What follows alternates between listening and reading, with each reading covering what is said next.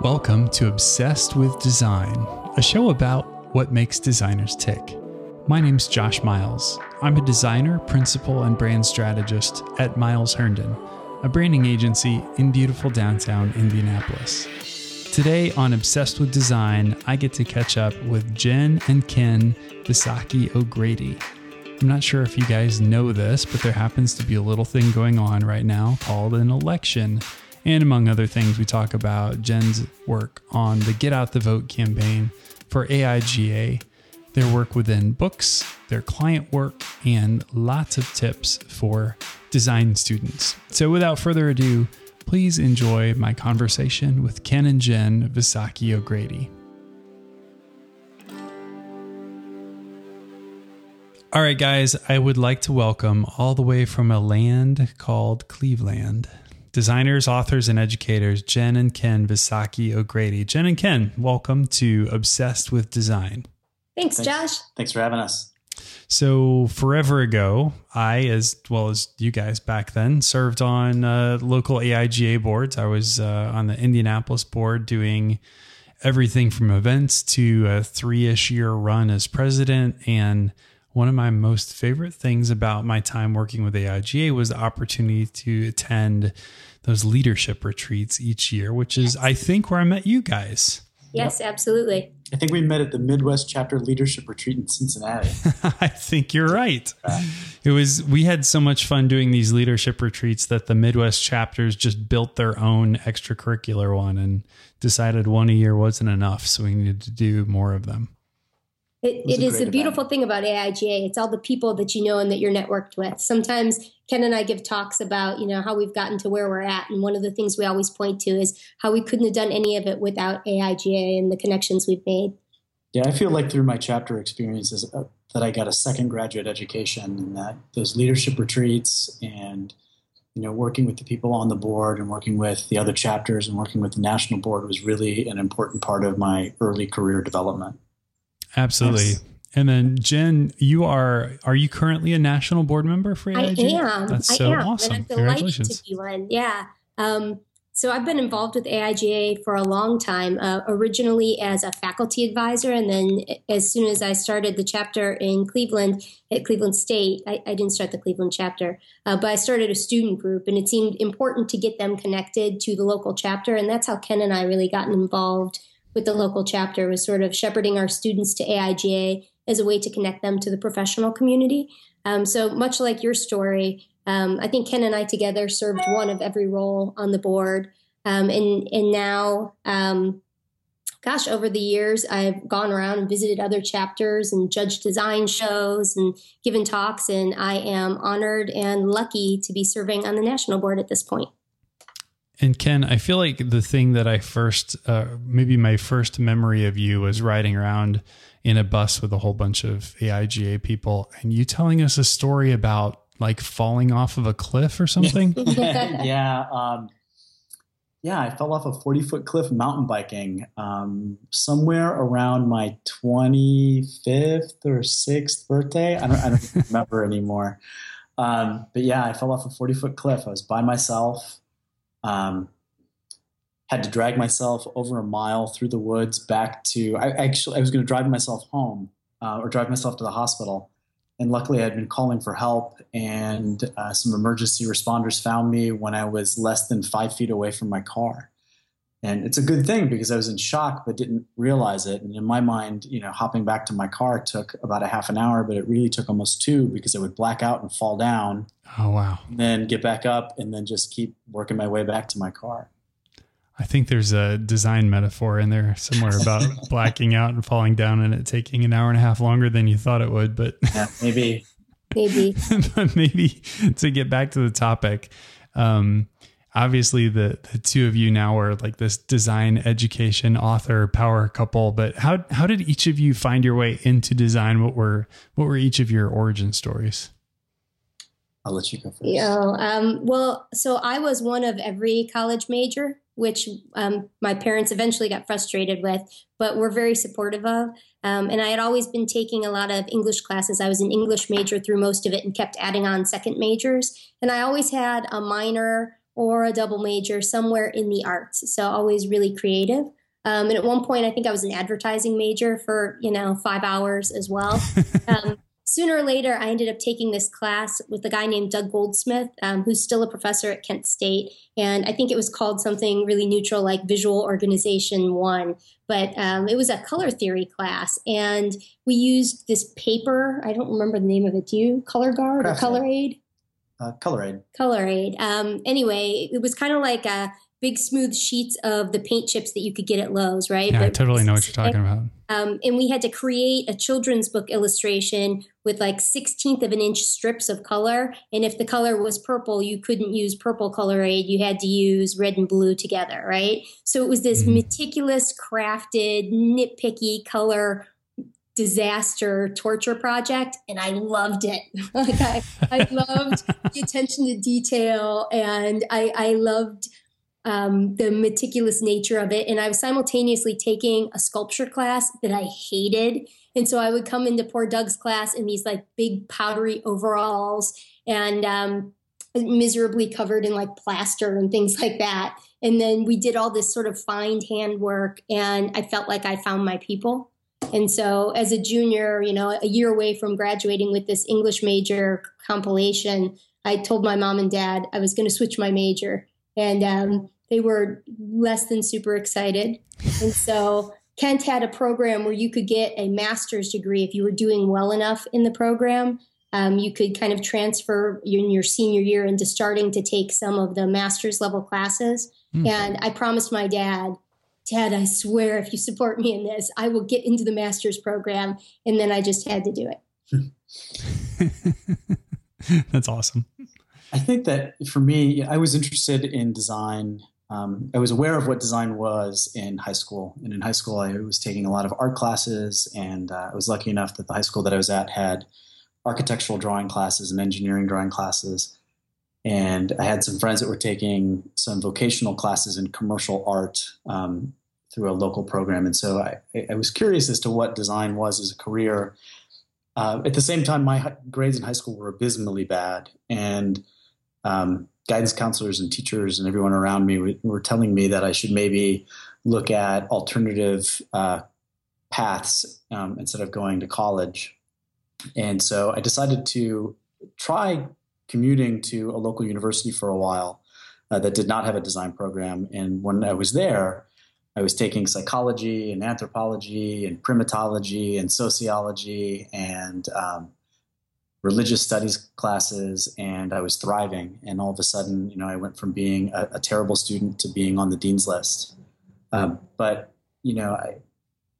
I didn't, at a certain point, I discovered that I did not want to major in psychology. And I was pretty close to graduation. I think I had maybe a year and a half left to graduate.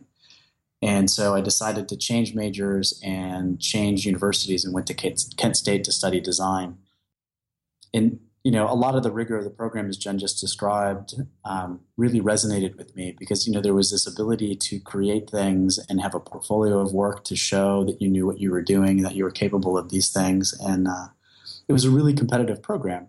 At the time, I'll never forget, we had a graduate teaching assistant for our first class, and she said to all of us on the first day, look around, there are 20 of you in here and you need a B or better to pass. And that means that 4 or 5 of you are going to make it. And because I had taken this leap of faith and changed majors and changed schools, I was hell-bent to be one of those people that passed. So basically we both let our parents down until around junior year when we started to get focused. Yeah. Sort of late bloomers in the design profession. That's right.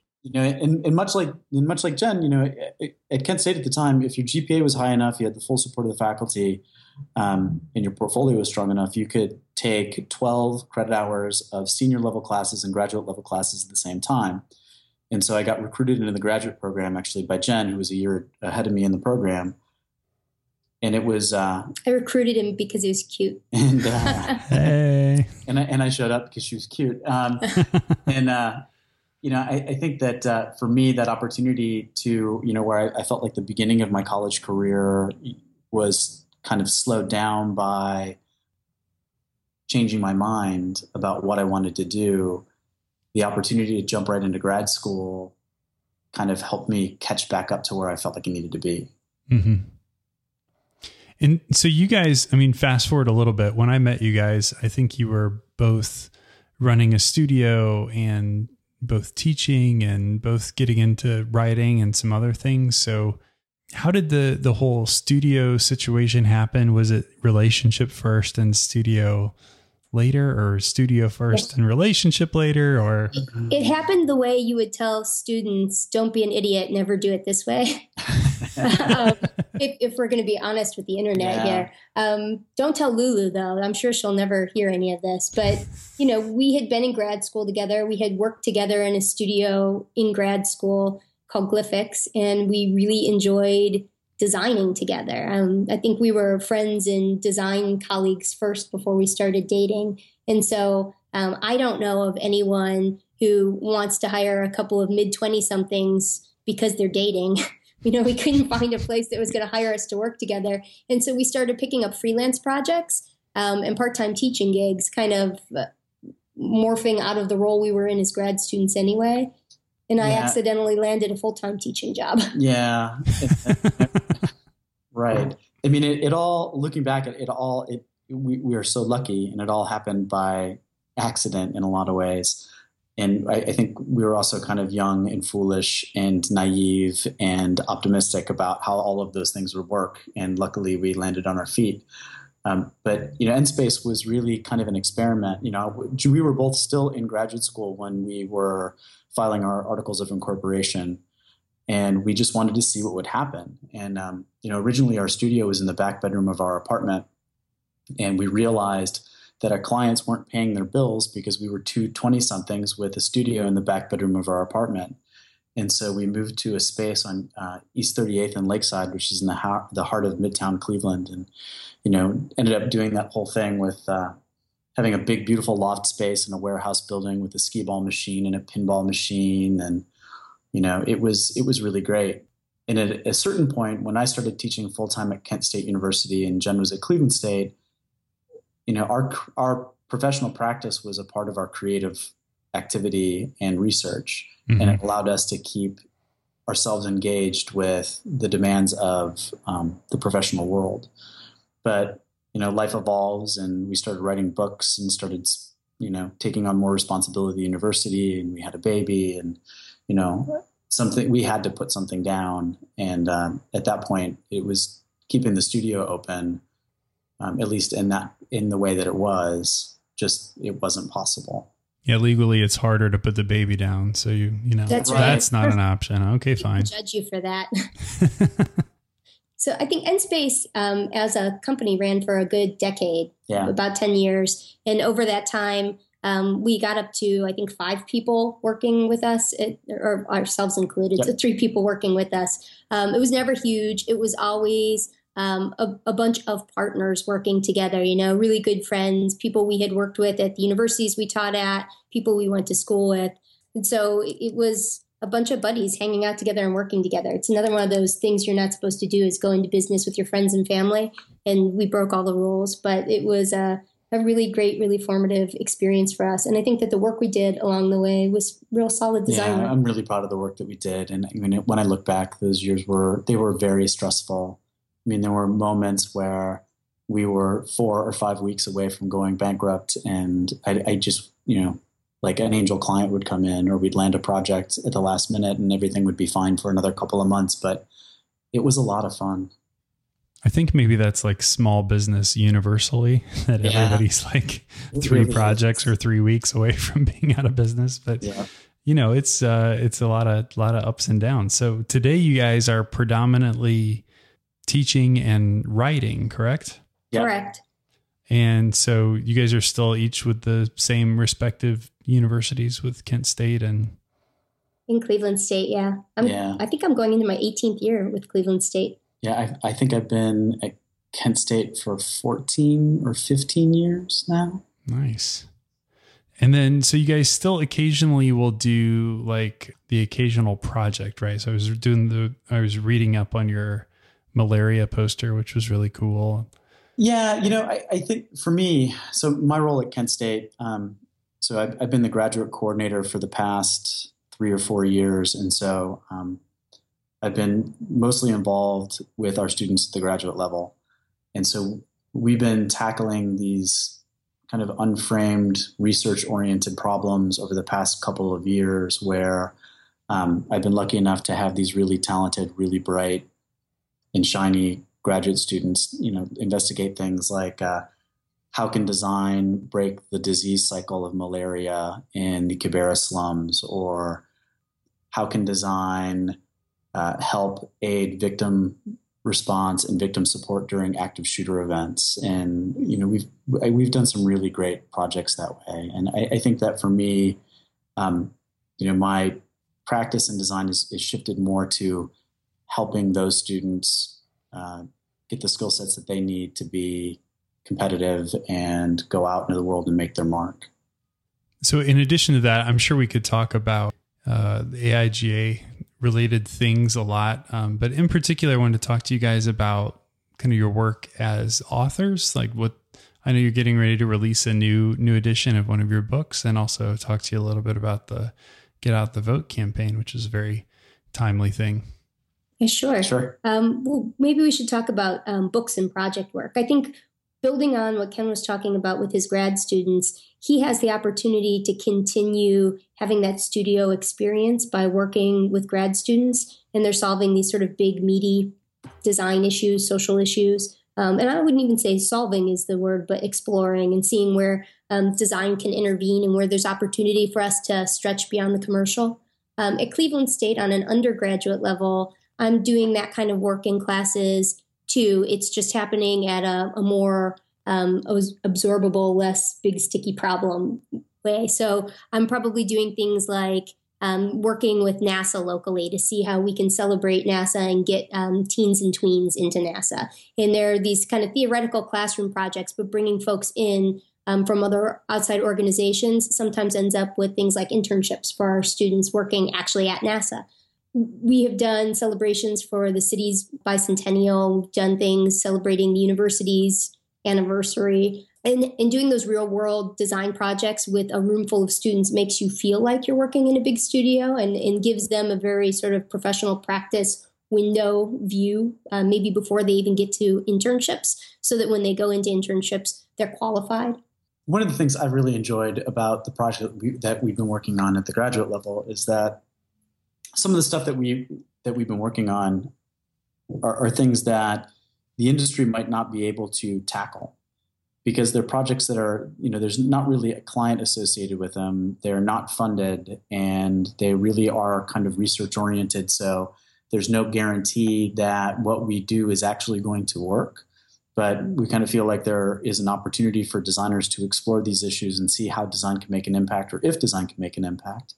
And so I like being disconnected in a way from that commercial context to be free to explore these things that, you know, are more humanitarian in nature. Mm-hmm. And so while it's a little bit of a long walk to getting back to answering your question, I think that we thrived in the professional practice of design and loved what we were doing, but we really loved the classroom too. And we're trying to bring that professional experience into the classroom. And when we do that, we end up being cheerleaders for the power of design. And when we're cheerleading for the power of design, I think that that's exactly what we're doing in our books. Our books are all about examples of design professionals from around the world, around the country, and what you all are doing every day in your studios, in telling your story as example for best practices. So it sort of naturally rolled into writing about design. And when we go out and speak, our speaking engagements tend to be example-based with friends and colleagues that we've met around the country through things like AIGA, which connects AIGA back into it as well. Well, what I love about your story in particular is it's kind of like the mirror opposite of mine, in that while I've never been full-time faculty, I think I've done like 5 or 6 different limited guest faculty kind of engagements where I was teaching just one class a semester or something like that.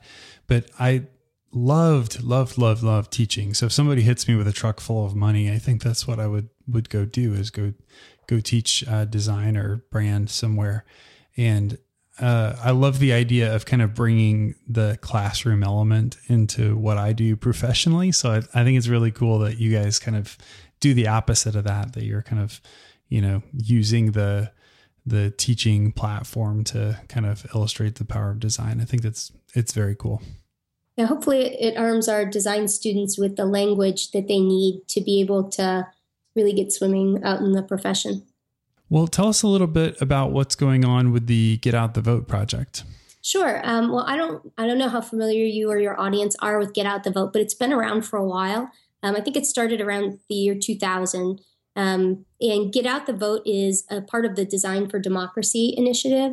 And so you'll remember that this isn't the only contentious election, and that around Bush v. Gore, there was all sorts of contention both before the election happened. And so that's where Get Out the Vote was. It was a poster project. Designers like to make posters, right? And so AIGA asked for a national poster campaign supporting a nonpartisan issue, which was get people registered and get people to turn out. And then after the Bush-Gore election, we had all those issues with hanging chads and the legibility of the ballot, especially the butterfly ballot. And so bright, smart, shiny people like Marsha Lawson at UIC got into evaluating the ballot and seeing how design could help. And I won't go into all the details of it, but it became a really long, intensive form of research and study. And then I think a real lesson to the folks who were doing that about what working within governmental systems was like and how many legislators and policymakers you had to interface with, because there were actually laws on the ballot about the type, like it all needs to be all caps, things that wouldn't make any sense to us in a design classroom, and things that may have been sort of arbitrary. So Marsha's got a great book out about that, and Design for Democracy really took off at AIGA. And folks like Drew Davies, who you might remember from our old leadership retreat days in Omaha, he really picked up the mantle with that and started working with the Center for Civic Design. And so over the years, I think in 2012, Design for Democracy came out with these election design guideline books. And they were targeted at county election officials in helping them understand how the legibility of their ballots, among other things, could improve the voter experience, improve turnout, improve accuracy. And so there's such great legacy and really meaningful, meaty work with Design for Democracy. When I came on the board, I've always been, a political geek. It's something that I like to follow. It's something I'm proud of. I vote every time I can vote. I've been taking Lulu to vote with me since she was, a toddler in my arms. It's just something I personally believe in. I don't have any real experience in election design. It's just a topic I like. And so when I came onto the board, I happened to have a gallery at Cleveland State that's right on the main drag in Cleveland, within walking distance of all the RNC convention traffic. And I offered that up to Rick Grafe, who was the executive director at the time, right before he retired. And he said, "Oh, good, Jen, someone needs to run the Get Out the Vote campaign this year." And I said, "Well, I don't need to run it. I just have a gallery for you. Do your AIGA magic." And I will convince the president of my university to give us use of this gallery. And Rick said, "No, you can do it. You'll figure it out." And so it has been my honor and privilege to try not to screw up on this really great campaign that happened every 4 years, trying to mobilize the voting public. I think Jen is being self-deprecating about this. I think AIGA Get Out the Vote has more posters this year than it has had in any of its previous iterations. There was a gallery opened within the inner circle of the RNC. There was another gallery show of AIGA Get Out the Vote posters in Philadelphia during the DNC. Both conventions. There have been initiatives that have been launched at the chapter level all around the country. There was a poster designed by Augustine Garza. He's also on the national board. He's a fellow out of LA, and he's spectacular. That featured Edward James Olmos and has resulted in a PSA that has been airing on Telemundo and Univision that has now been seen by Azteca by over 80% of the Hispanic and Latino population in the United States. And that all came out of Get Out the Vote. And so it's definitely not all my doing, but I am an exceptional nag, and I managed to con all of my friends into working on things. So I cannot confirm or deny that Jen is an exception. That is awesome. Well, it sounds like that combination has been just incredible, and it's awesome to hear that, you know, a design instructor in Cleveland can have such a profound impact on something like a national election or awareness of what's going on in that universe. So kudos to you. Well, and that's a cool thing about, I was in Oklahoma last week talking about Get Out the Vote to a group of students. And I think that the cool thing is that any one poster could be something that catches, and that gallery is up there for anyone to use. And so, you know, designers like to put on poster shows and fill galleries and that sort of thing. But what we do in a grassroots fashion with those posters or those visual messages, because, you know, they could be turned into social media messages, they could be shared in any number of ways. There's so much power in our ability as creatives. And right now, gosh, last time I looked, there were 575 posters. I'm sure there are more since then. And the collection just keeps growing, and it will get archived just like the collections from past years are available on the website. This year, we've got a partnership with the League of Women Voters. League of Women Voters is, I think, arguably one of the most respected and nonpartisan resources for voter information. And so the league has 700 chapters around the country in almost 100-year history. We have almost 70 chapters AIGA-wise and 100-year history. And so the power of these two organizations and every single individual that contributes is so much greater than what any one of us could do together or alone. I'm sorry. Well, kudos to Rick Grafe for calling you out and kind of, so we have a phrase for that sort of opportunity in our office, and we call that, you know, somebody's pushing you into the deep end of the pool, like, and just saying if you'll swim. So yeah. It sounds like Rick gave you a very gentle shove into the deep end, and it worked out great. Internally here, we talk about being given a ring to take to a volcano, but yeah, same idea. Yeah. Or burning the ships, you know, like when Columbus got to the New World, he burned the ships so his sailors were motivated to build. It's a timely note since I think as we're recording this, it's the day after Columbus Day. That's right. Good Columbus Day reference, Ken. Thanks. Well done. Well done. After add yourself a reminder to use that in 364 days. I do think, too, I want to give a shout out to Julie Annixter, who is the new Rick, if you will. She's the new executive director of AIGA since January. And so she picked this up mid-campaign and has given so much support to promoting the initiative.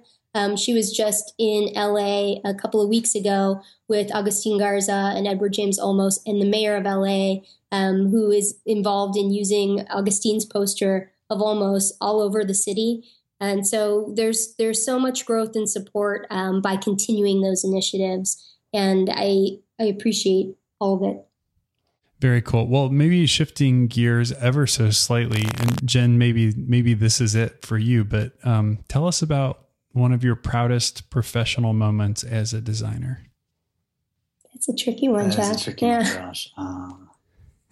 I don't know if I ever think about those. All I ever think is, Oh crap, don't screw this up. And then I'm just sort of relieved when whatever this is over, and I move on to the next thing. Yeah, I don't. Which I'm nervous about failing. I don't know. You know, that's a weird one. Well, maybe I'll flip it on you guys. Ken, what do you think Jen should be saying? Okay. If you're challenging our Midwest sensibilities. Yeah. I mean, I don't think that any of us ever think of ourselves in a, kind of self-aggrandizing way. I can tell you what Ken's dad thinks we did best. We have a picture of President Bush when he came to Cleveland to speak at the City Club. No, don't the talk City about Club this. Was the City Club was one of our clients, and the City Club is a citadel for free speech. Also, another 100-year-old organization, and so we did the guide for it. And we had to interface with the State Department to find out what typefaces to use and things like that. And there's this picture on the front of the local newspaper, the Cleveland Plain Dealer, of W signing the things we had designed. And we never voted for W, but his dad was really impressed that the president touched something we made. So yeah, that's a weird one. And then just this past summer, we were asked to participate in the 45-pin project for Hillary for America. And that was pretty exciting. That was very exciting. It was just an honor to be included in that. You know, it was such a tiny little project, but, you know, with all of the designers that participated in it, it was just such an honor. And so, I don't know, maybe we'll have designed something for 2 sitting presidents. Nice. But, yeah, and Barack Obama can call us anytime. Yeah. I don't know. You know, when I think about the things that I'm proud of in my career, I don't necessarily know if they're my accomplishments. You know, I have so many students that have gone on to do amazing things. And I am proud of them, but, you know, those accomplishments are theirs. There is something, though, to when we are having days where we're down and we're looking for the worth in our careers or, you know, if what we're doing matters. I think about all of the students we've had opportunity to interact with and how many of them we still stay in touch with and are friends with and how bright and shiny they are and how many cool things they're doing. And like Ken said, they're not our accomplishments, but to have been part of what launched them is probably the most meaningful thing we do. Yeah. So let's go down that path then. So obviously you guys have worked with and instructed a lot of design students. Do you feel like you can tell early on in their career, like which design students are going to take this seriously, which ones are going to be great professionals or future instructors, or like, what do you think defines what makes a good design student? Ken's chewing on that one. I can see his face. So I'm going to give you the sometimes but rarely answer. I think that there are some people who are wildly talented and come to us with great work ethics. And that is a delight and a rarity, a really, really big rarity. I have had some really spectacular students who had to take my class more than once because they did so poorly in it the first time around. And they blossomed later for whatever reason. And the university that I work at, like, everyone's got a lot of life going on. You know, people are working multiple jobs. They're supporting families. They're the first person in their family to go to college. There's all sorts of reasons that other things interfere with homework projects, right? Sometimes they get there more slowly, but they really, really get there. I think it's the ones that find it resonates with who they are and who they want to be that take it and run with it. Yeah, I think it all comes down to, you know, talent is a given, but curiosity and work ethic for me are really big, and those are difficult to ascertain when you first start working with somebody. I also think, and this is a kind of strange, like nobody puts this in design magazines, but sometimes I think our students who are most personable. They have the best interaction with their classmates. They have some leadership skills. They are very social, are just as prepared to be successful working adults as the ones who are really great form makers. I've seen so many really talented designers not have the social skills to really launch them. So I feel like it's my job to prepare them for all the many things they're going to encounter in the workforce and to have them just prepared enough to get started. And if they're great socially, we can encourage how they talk about design and how they critique it and how they work in groups of people and how they take on, you know, research activities. And it doesn't necessarily always have to be the form makers that are the only ones who move forward. Yeah, I think it comes down to how we define successful. I think as a professional educator, if we can work with the student through, you know, 4 or in some cases 5 years of an undergraduate experience, and at the end of that, there comes a young adult that can get a job and take care of themselves, we are successful. You know, the end goal is removal from parents' basements. You know, that's a good thing. Any academic unit at any university would say, hey, that is good. That is success. You know. And then hopefully, you know, I have lots of students that have they've gone above and beyond that, for sure, especially at the graduate level. It's, you know, I am constantly impressed and inspired and amazed by what my students and our alumni are doing. So that's a good, maybe segue too, is obviously you guys are probably much more familiar with graduate programs in the design world than I am, as I've never been part of one. So who would you say is the best fit for a graduate program in design, or who would you counsel to, yeah, you should definitely get a grad degree in design, or who would you say, nah, just go straight in, go to work or go do something else? Like how do you help guide that? Yeah, well, I do a lot of graduate recruiting as graduate coordinator, and so I have a lot of conversations with folks about graduate school, and they're beginning to think about a graduate degree. And at Kent State, we offer two different design degrees at the graduate level. We have an MA degree and an MFA degree. And an MA degree is designed to help somebody who has a degree in a related field to design build an entry-level portfolio. And so we have a lot of folks that are maybe retraining or shifting gears. These are folks that have degrees in advertising or public relations or communication or, in some cases, journalism, that have been working alongside designers, and they love what those folks are doing, and they want to be able to do that too. And so they're looking for a way to kind of jump into that world. Mm-hmm. And we can help them do that in about 2, maybe 2.5 years. And then the MFA level, you know, the way that I look at it is that the MFA is the terminal degree in our industry right now, and so, or in our field. And so at that level, we're really looking at talking about design as, you know, to quote, you know, Charles Eames, as a method of action. We're looking at design as a process, and that, you know, we're looking for, if you were to come to us and say, you know, I would like to have an MFA in design, you're really saying that I want to enter into some sort of leadership role within my discipline and within my community. And that at the MFA level, we are engaged in research and trying to contribute to a body of knowledge to advance the profession. And so it has a different outcome, and it's for a different type of person. You know, years ago, I think a lot of people thought, well, people went into graduate school because they wanted to teach. And when I look at my graduate students now, about half of them are choosing to go into an educational role as a faculty member or a professor. And, you know, the other half are moving into industry, and they're taking on roles like senior design strategist or senior design researcher, or they're entrepreneurial and they're starting their own organizations or their own companies. In some cases, they're not even really designing things like the way that we normally think about it, but they're designing experiences, or they're conducting research and then promoting and selling that research. And so I think it's I think it's just about, you know, where you are and what you're looking for in terms of, you know, your growth and development as a professional. I think that school at any level in any subject can always help launch you into something new.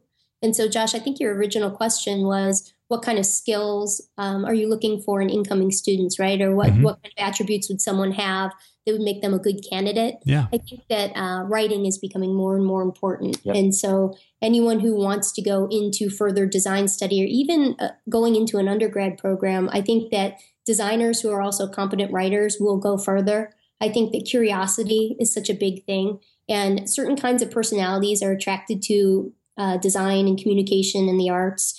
And certain personalities are attracted to a different kind of analytical, like there's one right answer. And I think that if you've got someone who is open to many interesting answers and not necessarily right answers, those folks tend to do well in design. Yeah, I think for us at the MFA level, we're not really there to help you make a better portfolio. You have a pretty great portfolio to be able to get in. Mm-hmm. It's not to say that students in our graduate program don't take studio classes, but because they do, but we're also taking other coursework that is more focused on theory, on research, you know, design design for social good. Well, I think interestingly enough, a lot of that you guys are talking about that applies to students also translates really well to the interviewing environment. So if a candidate shows up here and they're not curious and they haven't done their research and they haven't put themselves in a good position to ask good questions about what it's like to work here, you know, that tells us right away that, okay, they're just not serious or they're not into it. And I think, you know, I would definitely echo the curiosity word that both of you brought up. I think that's absolutely vital to young designers and kind of to stoke the fire and help them stay interested in this profession for the long haul. Yeah, it's amazing what you can do with curiosity, work ethic, and just being nice. Yeah, those are the three. That's like the triumvirate of skill set that you need to have. You can pretty much go anywhere with those three things in your pocket. The internet could teach you almost anything else, Josh. Right. I love it. I actually get that question a lot about from like high school parents asking about what kind of skills their kids need to get into a college program. And every program's different. And I am in a big tent place where we will bring anyone into the program. It's not as portfolio driven as others are. But I really stress creativity and curiosity and broad experience when they're incoming freshmen, because when they get a lot of specialized design training in high school, I kind of feel like you have to reteach them half of that stuff anyway. And we're so much more than a suite of software, right? And I think that sometimes in high school programs, it's taught like that. I'm not saying that there aren't some innovative high school design educators out there, but I'm not encountering as much of it as I'd like to see. So, you know, bring me a kid who likes to read all over the place and likes to write and is involved in a bunch of different activities and gets their homework done. And we can teach them almost anything. Listening to and following directions. That is an amazing skill set. Absolutely. And I think, you know, just to add to that, even back when I was doing more teaching, some of the programs that I taught for were definitely more software and how-to driven. And some of them were, you know, on the opposite scale, were much more design thinking and theory based. So I think it's good to hear, at least from your perspective, that a lot of them have moved away from the software and the ins and outs and more into the bigger ideas. There are so many other ways for them to get software training now. And not that we don't do some of that, but I don't think we do nearly as much as we used to. Isn't that on Bruce Mao's Incomplete Manifesto for Growth? You know, it's like number 27, don't rely on software. The problem with software is that everyone has it. I like that. Oh, he made up the number 27. Yeah, I don't know if it's number 27, but like it's on there somewhere. All right, internet, we're going to check that. And if it actually is number 27, then we know that Ken has got some kind of memory. Well, before I let you guys go, one of the questions that we ask everybody is, you know, as designers, we're often very obsessed with various things. It's sort of the nature of the name of the show here. But what would you guys name individually that you are most obsessed with right now? Design wise, I feel like I'm obsessed with this election cycle. It might be too much get out the vote for me these days, but I cannot look away from what's going on the TV screen. Yeah, I have to second that one. It's I am just so shocked by the news that comes out every single day that I am following the election constantly just to see what's next. Awesome. Well, would you guys, maybe we have time for one more question here. Who would you guys name as your design heroes? Oh gosh, that list is giant and mighty and long. Always comes back to Charles and Ray Eames for me. I think Marsha Lawson was hugely influential, and it was neat that we got to interact with her a little bit in those early stages. I think that the work that she did for Design for Democracy, and that she did it through a classroom, is just super meaningful, and that she was able to take that classroom and turn it into something that any professional in AIGA could embrace and use in their own municipality. That's pretty powerful.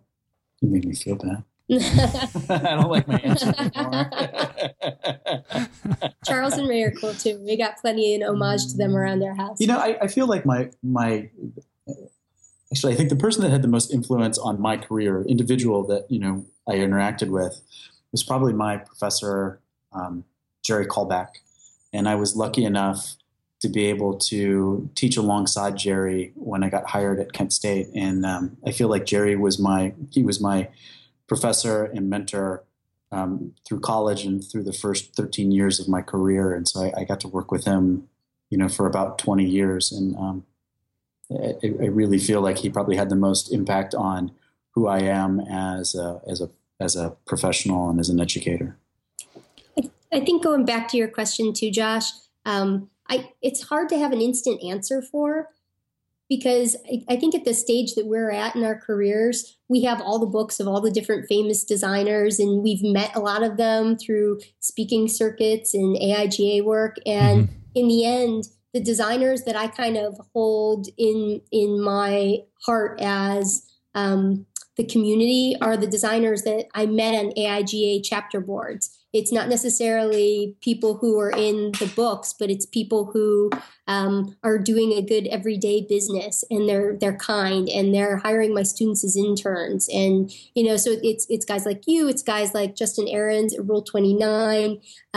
It's folks that we know from around the country that are examples in our books every day and are really kind and generous in sharing those examples and not a jerk about it. It's the network of not a jerk designers rather than those headliners that move me to want to keep being a part of the profession and keep doing good work. We've cycled it back to kindness, curiosity, and work ethic. Yeah.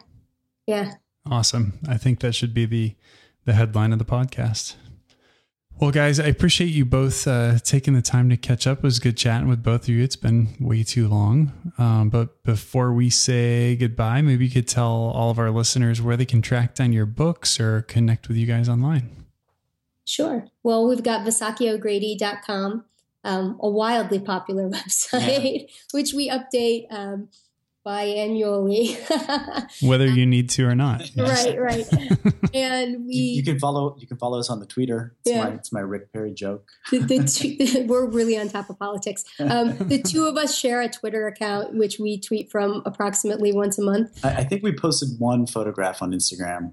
Yep. So we're big in the social media. Certainly all of our books are available on Amazon. And so keep your eye out because the Designer's Research Manual, second edition, is coming out, I think, in June 2017. Hopefully. We have to get it done. I guess someone's got to write that thing. Right. Beautiful. Well, Ken and Jen, we will definitely post all of those links in the show notes. It was good catching up with you guys. And catching up with you too. Thanks so much for asking, Josh. Yeah, and thank you for being obsessed with design. All right, kids, that is number 40 in the books. Hard to believe we're up to 40. Thank you so much for listening. If you have not, please visit iTunes and give us a rating and review. It'll help other people find the show. And you can put a few words in there about why you listen to Obsessed with Design. Obsessed with Design is a product of the Design Obsessed team at Miles Herndon, a branding agency located on the 13th floor of beautiful Circle Tower in downtown Indianapolis. Hit up our Instagram account this week. We are at Miles Herndon. Our intro music is Matchbox Girl by Kazi Joe, and our show is always edited by the talented gen eds at the Brassy Broadcast Company. Visit brassybroad.com to learn more. Give us a shout on Twitter this week and let us know who you think we should interview next. We are at Obsessed Show, and I'm at Josh Miles. Thanks for listening. We'll see you next time.